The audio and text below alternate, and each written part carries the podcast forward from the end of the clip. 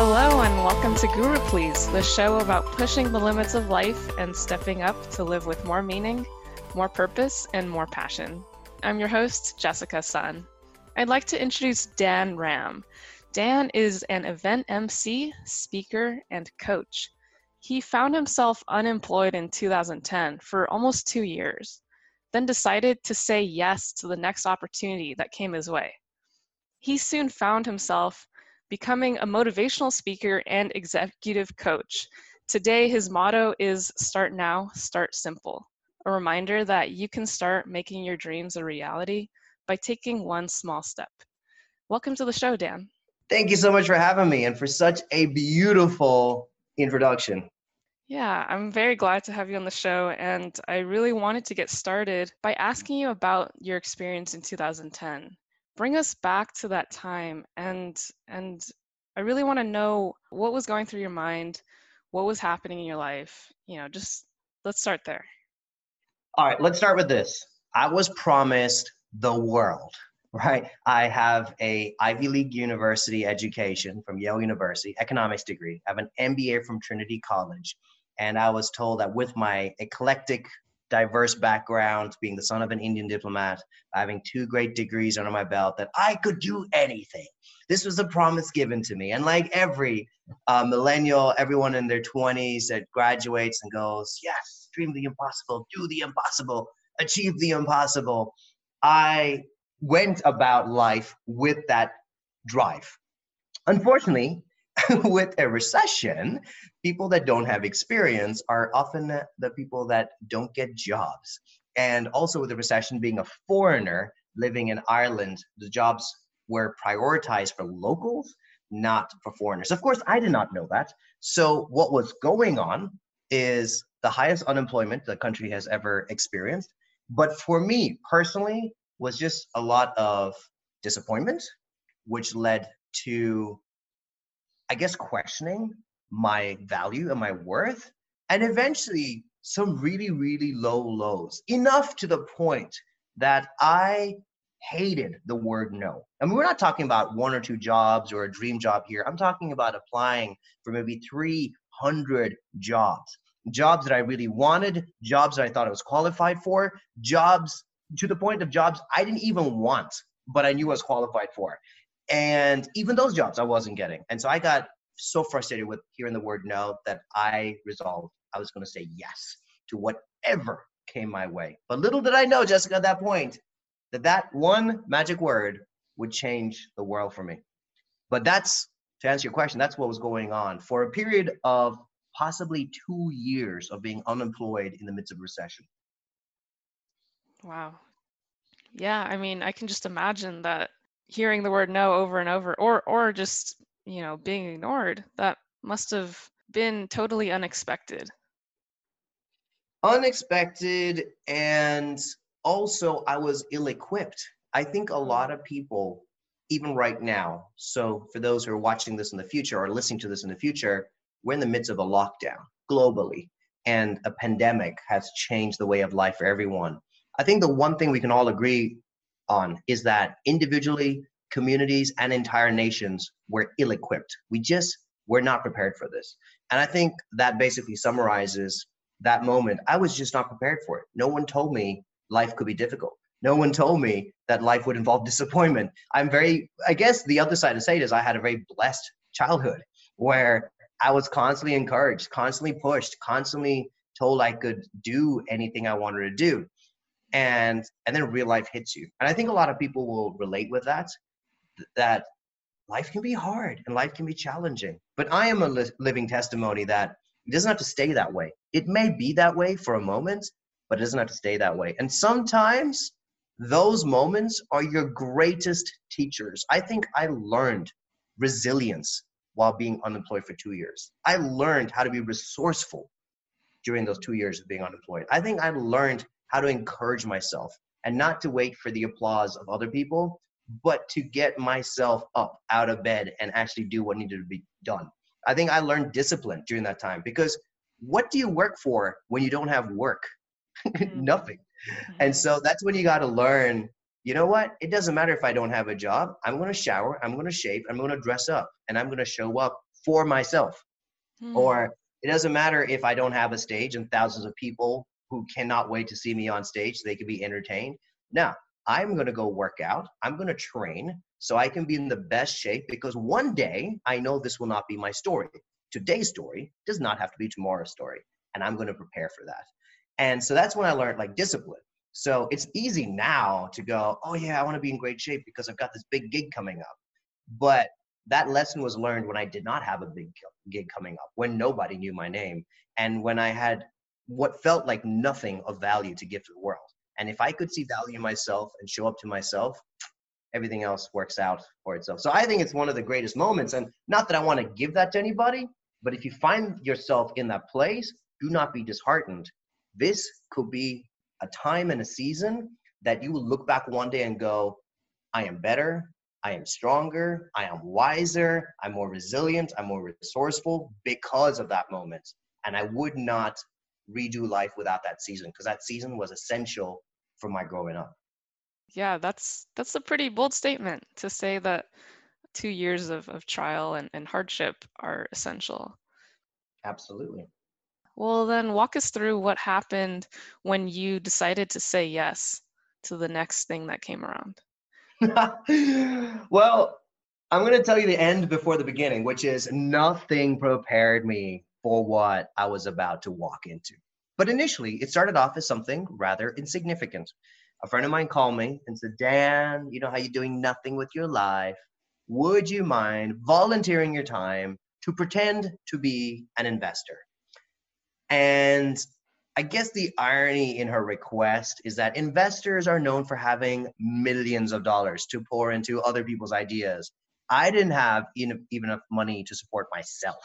And so a, a part of me was like, I am so unqualified for this. And a part of me was, I will admit, a bit egotistical and going, I do have two degrees. I should be lecturing this course on business.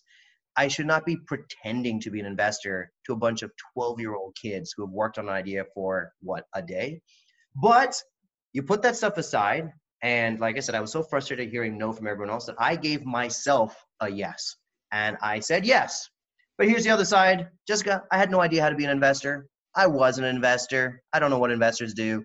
So I watched probably for a week as many episodes of Shark Tank and Dragon's Den, and I read articles and I prepared as best as I could to be a fake investor. Comical, but essential. Like I say constantly, what you do when no one's watching is what people see someday when people are watching. And so I put myself through that discipline of learning and growing without an audience. And I went in and I was the best fake investor that I could be to those 12 year old kids. And that night, that very night, I got a very angry phone call from one of the dads of one of the little girls who said, Dan, never heard of you, but because of you, my little girl wants to be an entrepreneur. So I don't know what you said, but you clearly are a motivational speaker. Can you please come in and motivate my staff? Because as you know, we're in the middle of recession, times are tough, and they could really use a little boost. Again, note the irony. I am the one that doesn't have a job, and he wants the unemployed person to come in and motivate the employed people that do have jobs. But even though I was like, surely not me, I still said yes. Why? Why? What else do you have to lose? When you have nothing, when you're at rock bottom, you're happy to grab a hold of anything. Mm. Like there was no promise for anything next. It was just an opportunity. And I think a lot of people find themselves with things that seem beneath them or just insignificant. But I have found over and over and over again that it is a casual friendship that turns into some of the most powerful long term friendships in the future. It is some of the things you do as a hobby when you're by yourself that turn into things that people admire as a gift or a talent. It is things that you do when, to a small opportunity, the, the kind of person you bring to a small opportunity, like a fake investor or a momentary motivational speaker that actually leads yourself, leads you to a place of real opportunity down the line. So that's, that's, I didn't know that then. At that point, I just had committed to myself I was going to say yes. And so I was just sticking to my own promise. And so I went in, I motivated those staff. And then a couple weeks later, the PR team said, Dan, you are clearly a very good communicator uh, off of two gigs. But they didn't know that.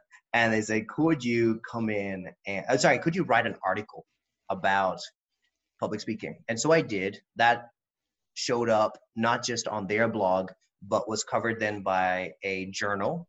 That online journal then said, Dan, could you predict Ireland's future? Like some of the top trends of the future.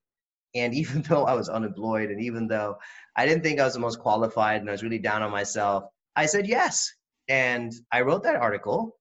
And the best part of that, and the part that I was not prepared for, is that a real investor from the real Dragons Den contacted me and said, Dan, haven't heard of you, but I love your article, love your positive spirit, love the vision that you see for this country. And he said that he had been appointed by the Minister of Jobs, Enterprise, and Innovation, so a cabinet minister at the highest level, to chair a seven person advisory board that was going to write the national policy on entrepreneurship. And he asked if I would be one of those seven advisors.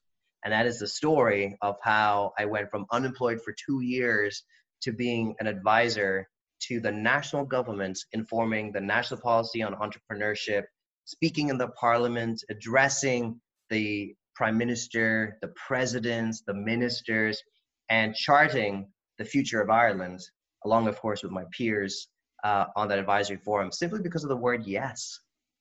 Sounds like a lot just started happening once you committed to saying yes. And it wasn't one after the other. I mean, I'm telling the story now in hindsight, right? Everything mm. looks clearer when you look through a rear view mirror. But there were weeks of silence. There was weeks of questioning myself. There were moments of doubt even after I said yes, as in like, Dan, you're still faking it. You know, like you're not the person that's wearing the suit. You're not that investor. Like get a hold of yourself but you have to like i said you got to learn to encourage yourself. You got to learn to put in the work. You got to learn to give yourself a chance especially when the world won't give yourself a chance. How did you encourage yourself at that time? Good question. I think i have always seen life a little bit holistically. So i'll go through a few things and hopefully for those who are listening to this podcast that might be something you might grab onto. Uh, one way to encourage myself is of course mentally, right? So I make a habit of a gratitude journal. And even if it's not written form, if you can just commit to thinking of five things you're you're grateful for every morning, it actually does change how you see the rest of your day.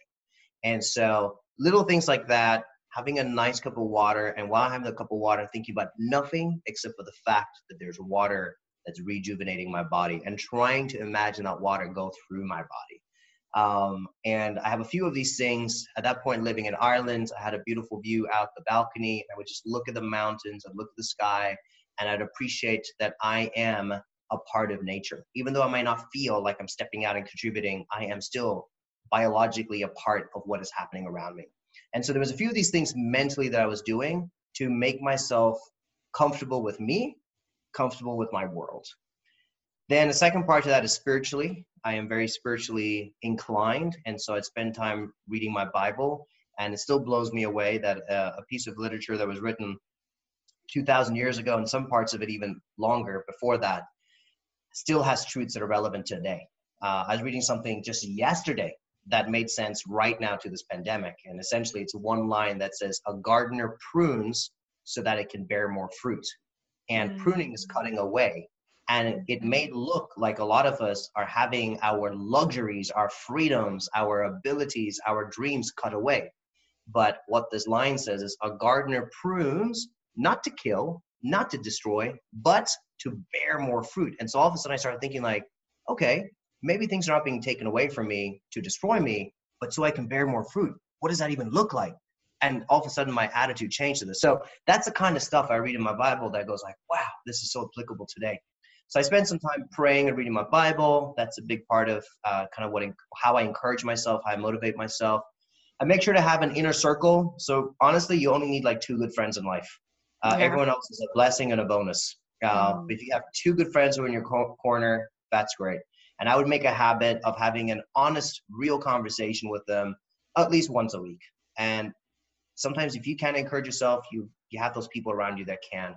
Physically is another vertical that matters a lot to me. I really believe healthy body, healthy mind. So I'll hit the gym every day, I'll go for a run, whatever it is, 15, 20 minutes of physical exercise actually helps tremendously. I can totally tell the difference in my energy and my mood when I work out in the morning and when I don't. It's that easy. So these are some of the verticals I look at is I think in order that I said was like mental, spiritual, relational, that was a friend part of it, and then physical. So those are kind of like the four pillars of a good day as far as like motivating and encouraging myself. Yeah, it sounds like you're not just doing one thing and just gratitude journal or, or waking up and talking to a friend or something. You're you're looking at this big picture and you're connecting the dots holistically, as you said.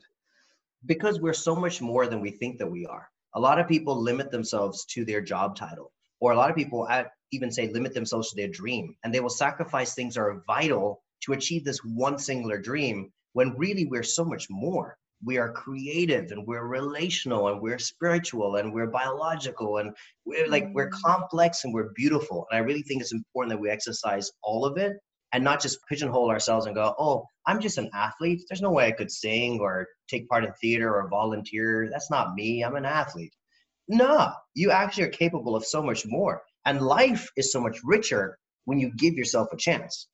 You're right. I think being able to open ourselves to the whole of, of life and the whole of our nature in being here it is a lot more than you know oh i'm just a basketball player or i'm just a, uh, an engineer or something like that. Yep. And and i think a big part of this is shifting from the what to the why it's something that i'm telling a lot of people during this time uh, so for those who don't know typically what i do as you mentioned in the introduction, is I host about a hundred events a year, which basically means that once or twice a week I'm flying to another country to host an event. Note that during this time there is no flying and there's no events. so therefore, what I do has come to a screeching halt. I mean, we're talking from a hundred events to zero right? There's no middle ground, there's no meet somewhere. No, it's like to zero. So what I do does not exist anymore. And for the near future, I'd even say the medium future, it's not going to happen. But in these moments, you got to then focus on, well, why was I doing what I was doing? And can I still achieve the why? Why I exist is to inspire people to start now, start simple. That's my motto. It's to help people take that next step towards achieving their personal or professional goals.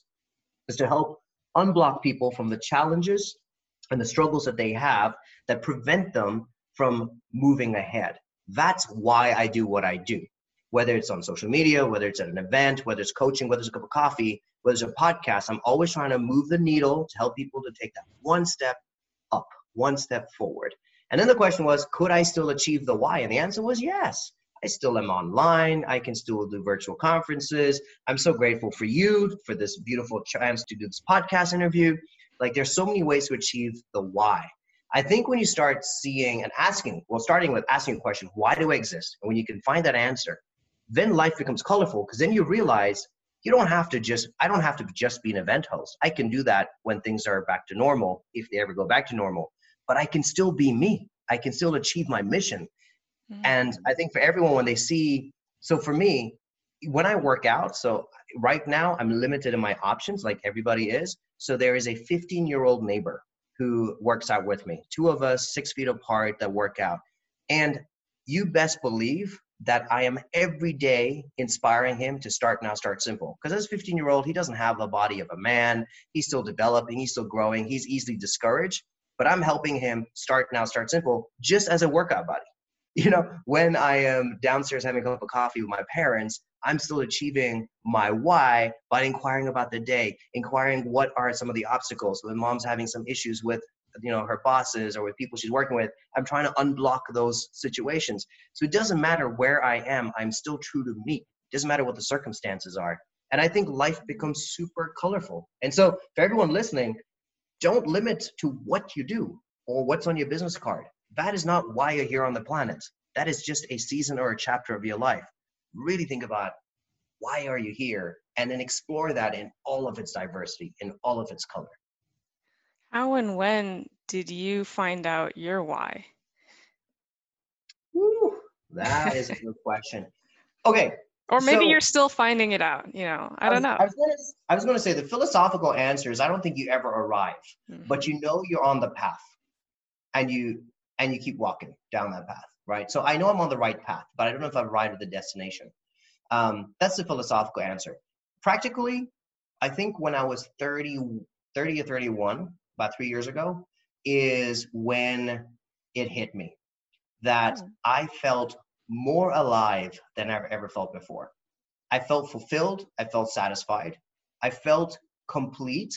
I felt valuable. I felt like I belonged. There were all these feelings. And then I thought to myself, what am I doing that is making me feel this way?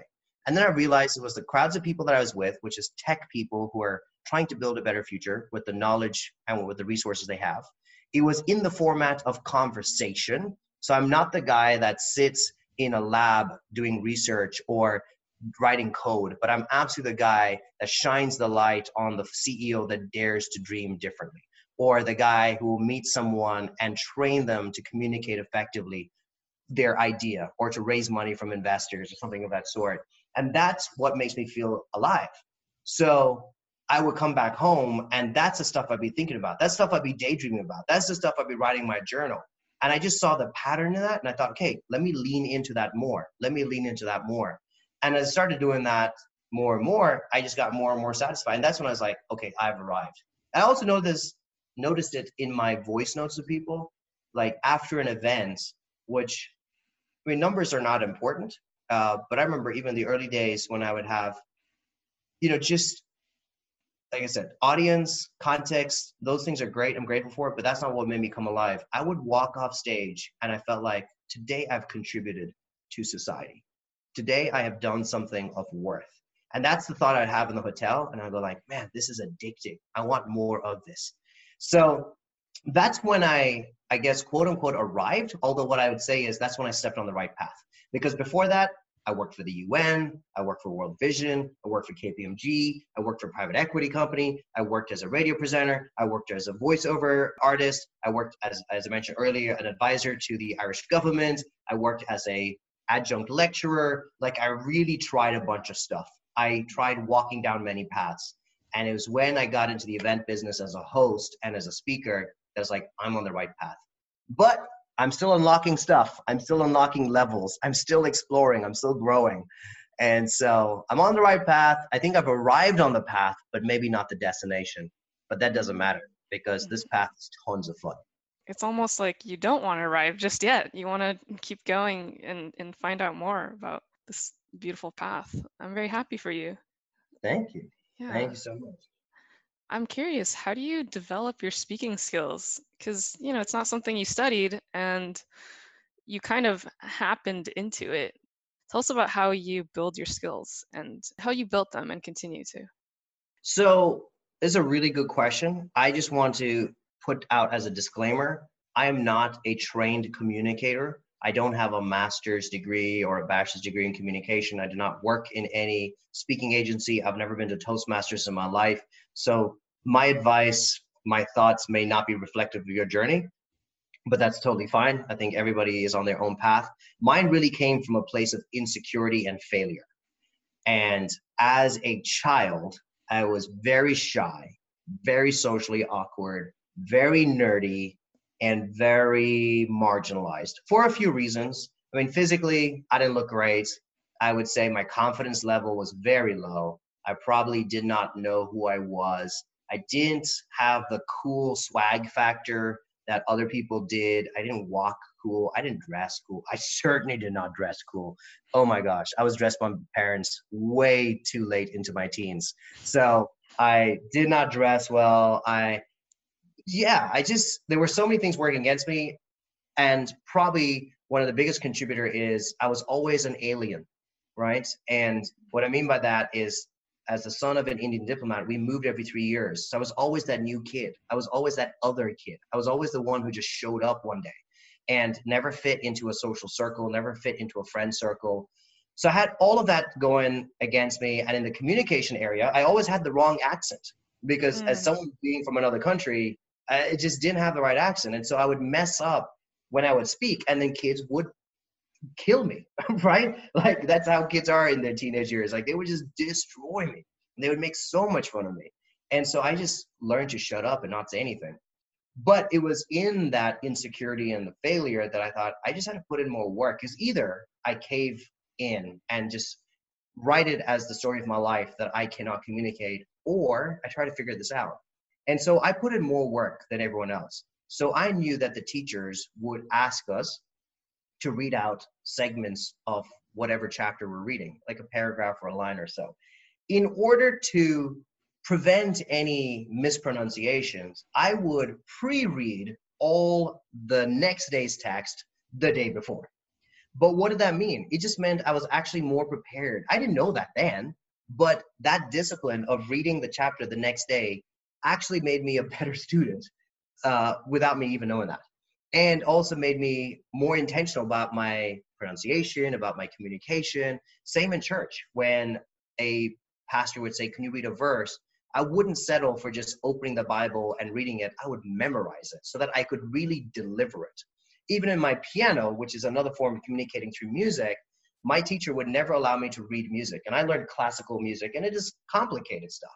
And she would make me memorize it so that my only focus was on the delivery, not in the reading. And so it was all these little moments at a young age, really being hyper focused on how am I speaking? do I have ums and uhs in my sentences? Do I make unnatural pauses? Do I struggle with coming up with the right words at the right time? And what is my performance of it? Am I communicating what I'm reading? Those were the thoughts at a very primitive stage that I was having as a young child. But that really helped me as I kept growing up. And so I would say my training ground as a communicator was from a place of failure and not wanting to remain a failure. And oddly enough, it actually helped me grow leaps and bounds over other people. And I'd say one of my secret powers is being an introvert because extroverts take for granted their ability to entertain or to be with crowds of people. For introverts, it's a little bit more effort. I, I love people, but my energy does not come from being around other people. It comes from myself, from my own time. And so as an introvert, I felt I had to just be a little bit more intentional when I was at a party setting or a group setting. I would maybe, instead of being tongue tied in front of someone, I would maybe think about some questions, some conversation starters. I know it sounds so nerdy, but that's what I would do. I would just think like, what are five or six things I could talk with my friends? Because it wouldn't come to me naturally to just jump into a conversation. I would also think about they would ask me how was my week, and I would think I'm not just going to say fine because I'm the boring kid. So if I just say fine, they'll quickly move on to the next one that is interesting. What was interesting about them? Well, they could tell a story. So then what was the story I could tell? And I would practice that story. And so I feel like I put in more effort, but that actually made me a better communicator and actually much better at presenting myself. And it's actually the same stuff I do now. Even when I show up and say, Good morning, everybody, and welcome to blank event, I practice that one line over and over again. And I've said that hundreds of times. But I'm aware that if I say, good morning, everybody, or if I say, good morning, everybody, like even just those two examples have drastically different levels of energy, confidence, con- and most people make up their mind about me in those first five or six seconds. Right. So that good morning is very important. and so I still practice. I still think about delivery. I still think about performance, even to this day. But that's how I got into this journey. It was never a dream, it was never a goal. It was just putting in work in an area that I was not good at. And it's come back around to actually build an entire career platform and just one of my greatest blessings. I mean, you really turned what was essentially, you know, bullying or, or just people treating you like the outsider into one of your gifts to the world. What I gathered from what you just said was public speaking isn't isn't really a talent. It's something where with a high level of awareness and with absolute preparation, you can you can do it. Oh, it certainly is not a superpower that only a few are born with. Some people are maybe more innately able to, but it's a skill set that can be learned. and I'm living proof of it. I learned this. I was not born with this. I, it was not natural to me, but I learned it. And that's, I mean, that's why I do a lot of coaching these days because people do come up to me and say, Dan, I wish I had your level of energy. And I go, you can. Or they go, I mm-hmm. wish I had your charisma or confidence. And I go, absolutely, you can. Uh, and for be- being an MC is slightly different. Being a host is slightly different from speaking.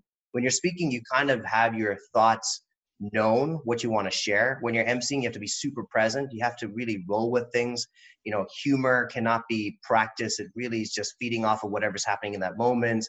The segues between segments on a at an event or a show, kind of you have to go with the flow on that stuff. And so people tell me like, Dan, I wish I could be more creative. And I go like, actually, that's a skill that can be learned as well. So I love coaching people because I've seen that transformation in my own life, um, and it is possible. Yeah, and you know, it's very surprising to hear that you're an introvert. I, I would have never expected that. Yeah, I mean, personalities do evolve as well, but for sure, on the Myers Briggs test, if you're familiar with that personality test, I would have been an INTJ in the earlier days, maybe up to 15 or 16. And then I started moving closer to the E, uh, which stands for extrovert. So I'm closer to an ENTJ now. So I have moments of technically, I guess I'm an ambivert at this point, and I can go between introvert and extrovert. But after a big event, so there's an adrenaline that kicks in, an excitement to see people. And then mm-hmm. promptly after the event, the only thing I can think about is I can't wait to go soak in my bathtub by myself. So everyone else will go to a party or you know an after event, hang out, and I'll be like, "Thank you guys, this is fun. I'm gonna go chill by myself," and that's what I will do. So I've certainly still got introverted elements. Also, I love flights, and it's probably one of the most introverted things you can do.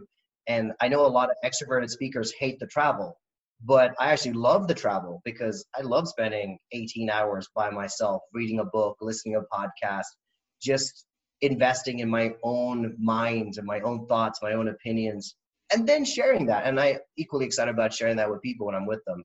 It's like you're giving yourself what you need and you're aware of what you need. You don't feel the urge to, oh, I need to go to this party or I need to be around people.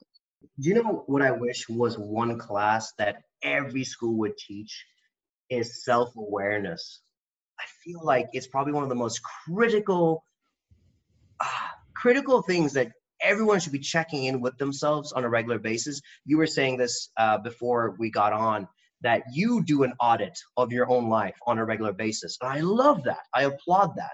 And I wish more of us had those tools to know what questions do you ask yourself? How do you check in with yourself? How are you on a daily, weekly, monthly, quarterly, yearly basis? And it doesn't have to be this long process involving a coach and all of that. But I think self awareness is so freeing because, like you said, you don't have to worry if people go, we come to a party and you're like, oh no, I'm torn. And I'm just like, you know? I, I don't need it. I'm okay. Thank you. But if it's a Saturday morning and if it's like a group that's going out to do something fun in the city, heck yeah, I'm in. It's not like I don't like people. It's just in certain circumstances, I thrive. And in certain circumstances, I really deteriorate. Like it's exhausting, it's overwhelming. So why would I volunteer to go in there? And it's really freeing to know who you are what you're capable of, what you're not capable of, where your limits are. So that way, no one else has to test it. Like, you don't let people get there with getting close to your boundaries because you know where they are. And you learn to create that distance when people get close to it. Um, mm-hmm. I think that's why a lot of people get stressed out or anxious because they're just not aware of themselves. Um, so I really wish it was something that schools would teach is self-awareness. Mm-hmm. Well, since they don't teach it, what can we do to become more aware. I should ask you. I feel like you do this really well. yeah, I mean, I'm I'm curious to hear your thoughts, but uh I'll really... share one if you share one. Sure. Okay. so I'll I'll go first since you asked me, and then and you go right after this. So for me, with self awareness, I man, there's actually a bunch of stuff that I do. Mm-hmm. I would say Okay, here's the easy one because I really care. This whole start now, start simple, and being practical. If you guys aren't doing this, highly recommend it. Every night, ask yourself, let's go with three simple questions. Okay. Um, when was I at my peak today? and you can define peak however you want. For me, peak is when I'm really hyper focused, when I'm really productive, and when I feel like there's an overflow. Not like I'm tapping into an empty vessel, but I'm actually like operating effortlessly. So when was I at my peak? I'll ask, when did I fail myself? Not someone else, not a situation, not a goal or task, but myself. Like when was I the mm. most detached from myself? Um, and then I just ask, what do I need to change for tomorrow? Right. So three really simple questions. And if you can do more of the stuff that was at your peak and less of the stuff when you're failing yourself or the circumstances that lead to that, that's what you keep shifting. And just little steps, little things. Um, and so, I mean, it really can be. I'll give you an example that's really, really silly. I usually have coffee with my parents, and then I was going and working out immediately after. But what would happen as a result of that is I'd feel like I lost a, an hour and a half or two hours of really good working time because of time zone differences being in India. I just get tons of emails afterwards and I just feel overwhelmed after working out. Or I'd be distracted while working out because of all these emails coming in. So one tiny shift. So I was like, when am I at my peak? You know, like right before coffee and tea and all of that stuff. I'm really at my peak. When am I failing myself was really around the working out and immediately afterwards done. But I just made a tiny shift. I said, I'm going to put a 45 minute gap between coffee and working out.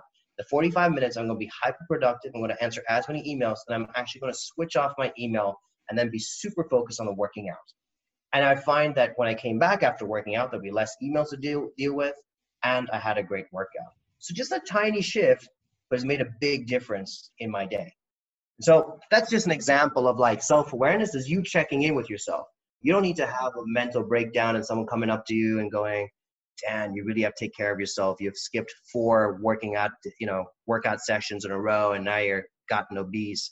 Uh, you, know, you don't have to have people emailing going like, "Are you okay?" That email seemed really rushed. You know, is everything okay? You know, you can check in with yourself just with those three simple questions every night. Yeah, I really like that because you're kind of using the power of a question to look back and then also look ahead.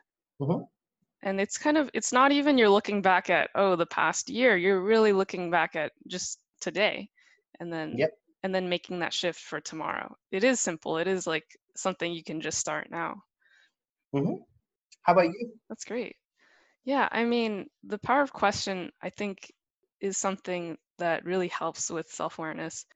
I think that that's a great way to look at it when you look back and, and look forward. Also, in the moment, I, I like to notice where my mind is going, you know, separating the thinking brain from the rest of me and mm-hmm. really just being aware of okay where's my mind racing to what is it doing what is it thinking about and kind of distinguishing that from me, which is the non, or so much more than just the thinker mind. Because, mm-hmm. uh, you know, we can feel very rushed at times and very much almost like our mind is buzzing, just like a beehive. Yes. It can be very distracting. Absolutely. So I like to just remove myself from that and say, okay, just you can let the beehive buzz, but at the same time, it doesn't need to define you. A hundred percent. I love that. You ever feel that way? I do. And do you do any nighttime routines? Like everyone knows about having a morning routine, you know, mm. to like get yourself all hyped and focused for the day. Do you ever do a nighttime routine to reduce the buzz and to reduce the clutter? Yeah, I'd say for me the buzz happens more in the mornings, but yeah, absolutely. In the evening, it's it's like time to get quiet and time to be alone and settle down and, and wind down. Everything's mm-hmm. Just kind of slower. Yeah. yeah. You don't just want to, okay, now I'm in bed. Right. I like to, you know, have a gradual kind of wind down. Well, also, it's not possible to just go from like sixth gear to to neutral. Although in America, people don't drive. Uh, oh, oh, right. Yeah. It's like, manual. so you can't go from 100 miles an hour to zero. That's mm-hmm. more relatable. You, you, um, yeah, you have to you have to shift down like you and i think a lot of people struggle with insomnia or really messy dreams or disconnected sleep where they're waking up in the middle of the night because they haven't helped their body slow down. Uh, we have to realize that even though humans have progressed and we've created this civilization, some of that stuff is actually counter our biology, which is wired over thousands of years. And so, like little things like lights, you know, for the longest yeah. time, more than we have had lights, our ancestors have not had lights. And so we've been geared towards sun up and sun down. And so when you prolong the amount of exposure to light, it actually confuses your body. So why do you think just because you switched off the light, now your body's going to fall asleep? If you've ever watched the sunset, it's over a long period of time. Your body has time to adjust to the fact that night is coming. And it can't do that just because you go on, off, on light, off light. right. and so you need to essentially dim the lights. You need to yeah, give your chest yeah. a body to slow it down. And it's the same even with your thoughts, you know. Uh, back in the day, people, especially in like farming cultures, people would retreat to their homes. They would have family time. There might be some music involved, um, but there would be community, and there would be literally slowing things down. Now We've got our emails, we've got our notifications, we've got our social feed, we've got like a hundred stories that we suddenly feel like we need to be updated on that have nothing to do with our lives. And you're feeding all of this into your brain. All of a sudden you go, okay, I'm gonna close my eyes, I'm gonna sleep. What? Your brain's just had so much information thrown at it, it's just not possible. So I I think controlling the noise and the buzz is so key. Yeah, yeah, absolutely. Like putting the phone away, putting the devices away uh, or or just focusing on one thing. I mean you can have it but you know just read one article or one blog post or one book not a hundred different things and all of a sudden your mind is just like here and there and everywhere. Yep. Absolutely. I also wanted to ask you about your sense of fashion. You have this very interesting way of dressing. Tell us more about that you know, this is the first time I've been asked this question about fashion. That's awesome. That's awesome. I'm glad the brand has uh, extended to fashion as well. Uh, what can I say, Jessica? I'm a fashion guru. I'm just kidding. Look, um, for me, having a distinct brand has always been the way I've been wired. This is something I can say I have been that is innate. It is natural to me. So I remember even with music at church when they would ask me to play a song, um, I would always want to interpret it differently. Not because I was rebellious, just because I like to be original. I like to be creative. I'd like to find some way to differentiate. So I know when all the kids in my school comb their hair one way, in India, like a lot of things are homogenized. And so everyone has a side part. All boys have to have the side part. And I decided I'm just going to spike my hair and put gel in it. Um, not because it's rebellious, but I just want to be different. And so that extends now to fashion because the speaking world, the hosting world is pretty crowded mm-hmm. and pretty competitive. And there's no way to really tell a great speaker from a bad speaker. Just because someone has a million followers doesn't make them a good communicator. And boy, do I know this because I work with a lot of those people right? And I'm surprised and often underwhelmed by celebrities I meet because, again, it's, it's also not fair to have these expectations. But just because you're a great Hollywood actor or actress doesn't mean you can talk to a crowd because, after all, most of them do their work behind screens and in studios and highly controlled situations. Um, and they can't just perform to a live audience. But anyway, I'm digressing a little bit. I always think it's important to differentiate. And so for me, because there is no certification on speaking, there's no, I don't want to play the game of I want to be the most famous person online and that's how I'm going to win my credibility. I decided I want to differentiate by representing some of my diversity. I'm not going to hide behind the fact that I am Indian or that I don't have a home anywhere or that I like any of the usual kind of boxes that you put yourself in. I was like, I am going to actually try to express my diversity. And so I will wear clothes from India, from Morocco, from Germany, from the US, and always in the other person's country.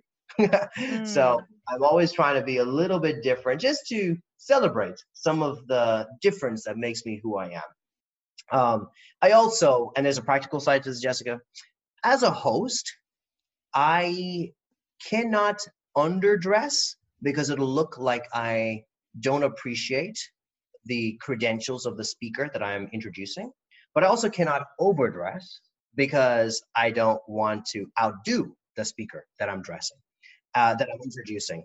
And in the tech world, it's very confusing because you will have entrepreneurs that wear suits and you'll have investors that wear jeans. And you go like, what is going on? I'm actually confused. I don't know which one's the entrepreneur, which one's the investor. and so I decided that I'm not going to, because then what do you do? Like, do I wear a shirt with a tie, without a tie? Do I wear a blazer, not the blazer? Do I take it on and off depending on who's coming up? It's like, forget this. I'm just going to wear something different because then I'm not in the pecking order. Mm. Because everyone else is like, oh, that guy wore a really nice blazer. And the next guy just showed up in a shirt. So he looks like he does not care about this event. And I'm just playing my own game. I'm like, I've got a kurta on. Uh, that doesn't fall into any pecking order. It's just what I'm wearing right now, you know. Or I've got a lederhosen on. That's right, leather shorts. That's what I have right now. So deal with it, you know.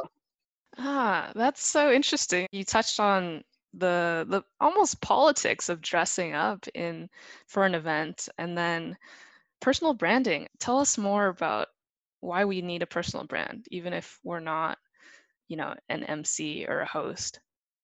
Yeah, this is a spontaneous decision I made three years ago that has probably been the most rewarding, not thought out plan that I had. I woke up one day, honestly, just woke up one day going, you know, instead of just consuming this content, I'm going to create it. It was just like that because, like everyone else, I was just, you know, scrolling and checking status updates and videos and appreciating all of it. But one day I thought, you know what? Why don't I just create? Why just consume? And that was the start of the personal branding story. I mm-hmm. did not come to it uh, informed or experienced. I just navigated and I learned along the way. And that's when I learned the importance of having a visual identity. So everything that you see from me is black, white, or red. Those are the only colors I wear. And now people associate that with me. Anyone that you ask, what does Dan wear on stage? What colors? They will know not to say blue or green or yellow because I never wear those colors. Um, also, repetition of certain phrases. If you follow me on Instagram stories, every single day I wake up with, What's going on? What's going on? What's going on, everybody? And it's just like full energy and just a little bit of motivation, hope for the day for people. Also, every day when I work out, I say fitness is necessary for greatness. But repetition then associates those phrases with you. So now when I go on stage and I go, what's going on? What's going on? And I put the mic out, people scream back at me, what's going on? Or if I'm working out and I'm like, you know, this is great that you're working out. And people will stop me and go like, I know what you're going to say. You're going to say, because fitness is necessary for greatness. So people start to, so, so repetition, consistency. That's another thing I learned along the way is if you're consistent about certain messages, certain values, it becomes part of your brand. Like start now, start simple, which is a part of my brand. And so I learned as I went about it, you asked me what the benefits are, and let me say this. In this online, social media driven digital world, it doesn't matter if you are looking for a job or looking to be a job creator. It doesn't matter if you're at the start of your journey or at the end of your journey, people are going to look you up.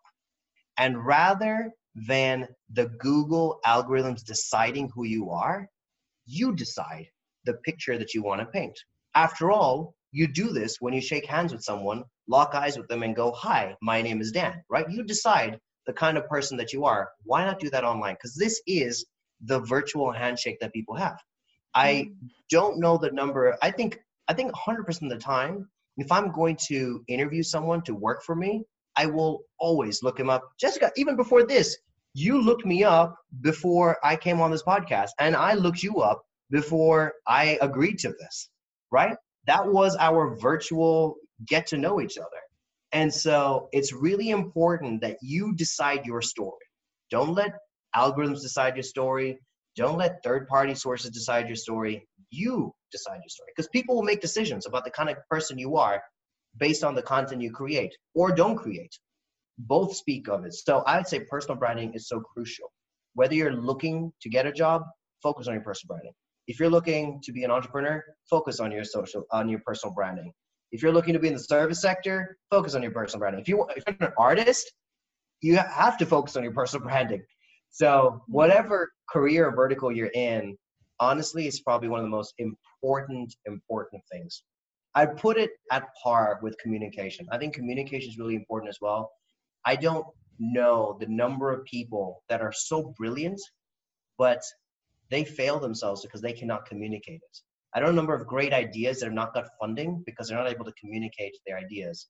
I don't know a number of great stories that the world should hear, but don't get heard because they don't know how to communicate it. So I'd say communication, personal branding, these are probably like two of the biggest skill sets, and they are skill sets, not just talents or gifts that you're born with, but like skills that you can grow. Mm, yeah, it's kind of like if you're the story, personal branding is the way you write your introduction because how are people going to know if they want to read your story? Mm-hmm. Thank you for for shedding that light. That was really useful. Not everyone may feel the need to have a personal brand. It's a lot of work, right? Yeah, it is a lot of work, but it doesn't have to be. I think this is part of it as well. Like you can go to 400 parties a year, or you can pick four good ones. You know, it, I don't know why we keep coming back to a party theme, but you can you can decide to you know try out 10 different hobbies every weekend or you can commit to two good ones. It's the same with online. You can decide to be on every platform or just one. You can decide to post every day or once a week. But you should be intentional. That's all i'm saying. I'm not saying be huge. I'm not saying be uber present and like compete with all the big social media stars. I'm saying be intentional you choose you dictate what goes up Otherwise, someone else will. And worst case scenario, some bot will. And that's not going to be an accurate reflection of who you are. This was a really fun conversation. I really enjoyed talking with you about so many different subjects. To our listeners, check out Dan's Instagram at I am Dan Ram. He's also on many other platforms. They'll be in the show notes. Thanks so much for coming on the show, Dan. Thank you for doing this on a regular basis with so many people for the community. Thank you.